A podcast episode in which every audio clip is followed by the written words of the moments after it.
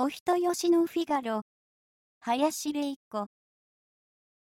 ジュリアーノは確かに特別美しい猫でした。毎日油で手入れさせている黒い毛は、ブチ一つなくツヤツヤしています。髭は右と左を合わせて60本、いつもシャンと伸びていますし、大きな目は金色の宝石を100集めたより明るくて、ランプより遠く広くを照らせそうです。首に結んだ赤いリボンには、ごま粒みたいな字でジュリアーノと刻まれた金属の小さい板がついていて、何でもそれは本物の銀でできているということでした。飼い猫ばかり集まった中でも、ことにジュリアーノは目立ちましたから、毎週日曜にパン屋の裏で開かれる定例会のような、地区中の猫がみんな参加する場では、なおのことでした。ジュリアーノは自分が美しいということをよくわかっていましたし、自分より美しい猫などいるはずがないと思っていました。そして、美しくないものをおしなべて低く扱いました。ですから、飼い猫でもなく、目立つと言っても薄汚れているために目立っているようなチビのフィガロが、ジュリアーノにいじめられるのは仕方のないことだったのです。おい、君。ジュリアーノが声をかけます。フィガロのことをきちんと名前で呼んだことなんか一度だってありません。今日はまた、一体どうしたんだい？大事な定例会に遅刻するなんて。いえ、遅刻と言ったって、定例会に決まった開始の時刻が設けられているわけではありません。だいたい、昼ご飯の終わったものから、命名に、点でバラバラに集まるのです。ただし、雨の日はやらない、という規定だけは、破られたことがありません。それに、ジュリアーノは、フィガロのねぐらからパン屋までの一番の近道の途中に犬を放し飼いにしている大きな家があることも知っているのです。取り立てて遅刻を言い立てるのはジュリアーノの機嫌が良くないためと決まっていました。フィガロは目立たないように猫たちの一番後ろにそっと加わろうとしたのですが、ジュリアーノはいつでもひっくり返した木箱の上に一段高く陣取っているので、誰のことも見逃さないのでした。いや、わかっているぞ。フィガロが何も言わないうちに、ジュリアーノは決めつけました。そんな毛並みでは恥ずかしくて、一生懸命整えて出ようとしたのだろう。君のところには、僕のところの一等毛の硬いブラシだってないのだろうから。ええ。フィガロは、泥が跳ねて固まった尾の先の毛をほぐしながら言いました。ブラシなんて、毛が硬かろうが柔らかかろうが、見たことないですね。ブラシだけじゃない、油もないだろう。ええ、ありませんね。なんということだ。僕が君なら、一生表に出ようなんて思わないだろうよ。もっとも、君には、内も外もないだろうがね。ジュリアーノはわざとらしく、にゃあ、とため息をつきました。召使いだって、いないのだろう。一等毛の硬いブラシから一等柔らかなのまで、順を間違わずに使えるようなのは？ジュリアーノの召使いというのは、ジュリアーノを飼っている家の一番小さな女の子のことです。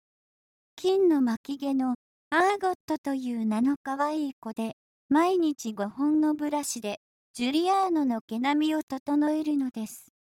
けれどまだ力の加減がうまくなく、どうやら今日ジュリアーノの機嫌が悪いのは、毛の硬いブラシでゴシゴシやられすぎたせいででもあるのではないかしらとフィガロは思いました。どんなに手ひどい毛づくろいをされても、ジュリアーノはアーゴットの白い柔らかい手に爪を立てたりはしません。それはアーゴットが大切だからではなく、何もかもが下手くそなのろまな召使いを相手に本気で腹を立てるのは、あまり褒められたことではないという、ジュリアーノの気ぐらいがそうさせるのでした。フィガロは答えました。召使いなんて、そんな人。でも、僕の毛は、ネリが丁寧にすいてくれますから。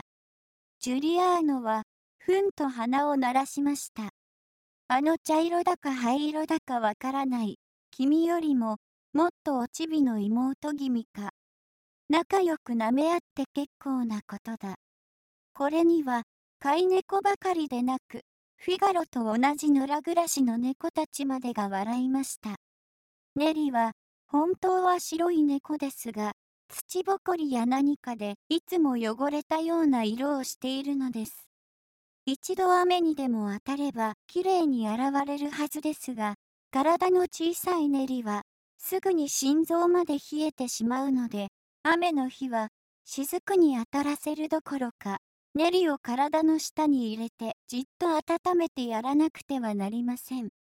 夏の晴れた日に川へ入れてやろうと思っても、町の真ん中を流れている大きな川はいつもドブ川のような匂いをさせて変な泡を吐いているのでした。フィガロは、ネリのことを悪く言われて、耳の先から尾の端の毛までが、みんなビリビリ震えるような心地がしましたが、なんとか黙っていました。パン屋の裏の戸が開いて、太ったおかみさんが、売れ残りのパンを詰め込んだゴミ袋を外へ放りつけました。店の裏にたむろしている猫たちやカラスたちが1時間かけずに始末してくれるのを知っているのです。野良猫たちなんかはこの時を目当てにしていましたから我先に袋を引き裂きパンに食いつきます。ジュリアーノは冷めて硬くなったパンになんかもちろん目もくれませんが木箱から降りて立ち去る間際に足元に転がっていたひき肉の包み上げを後ろ足でフィガロに蹴ってよこしました。体が小さいために猫たちの競争に入れず、いつもクズのようなのしか持って帰れないフィガロに、ジュリアーノは親切なことをしてやったつもりなのです。顎が外れそうなほど大きなパンを、フィガロはやっとくわえて、よちよちとねぐらい帰ってきました。ネリ、ネリ、ただいま。フィガロが呼ぶと、屋根の下からネリが飛んできました。2匹は、細い路地に一本切り立っている街灯の脇の木のベンチの下で暮らしているのです。こんなに大きな揚げパンを、どうしたの？ネリはびっくりして、青い目をキラキラさせました。三角形の耳の後ろのところが泥水で汚れたままになっています。フィガロは、みんなの悪口を思い出すまいとして、髭をピリピリさせながら、ネリを舐めてやりました。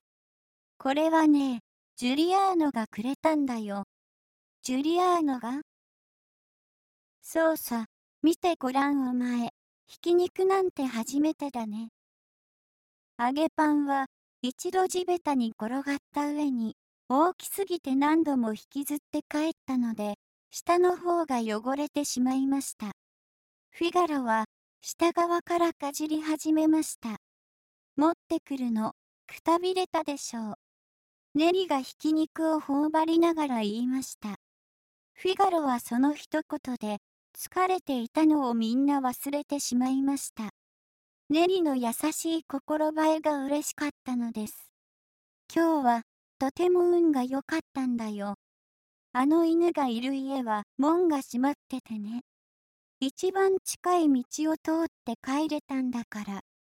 じきに日が暮れて、油の匂いをさせながらやってきた町の灯明板が、ベンチのそばに少しの間立ち止まると、街灯がじりじりと燃えながら明るく灯りました。どんなに夜遅くなっても、フィガロとネリのねぐらの周りにだけは、一晩中昼間のように光があります。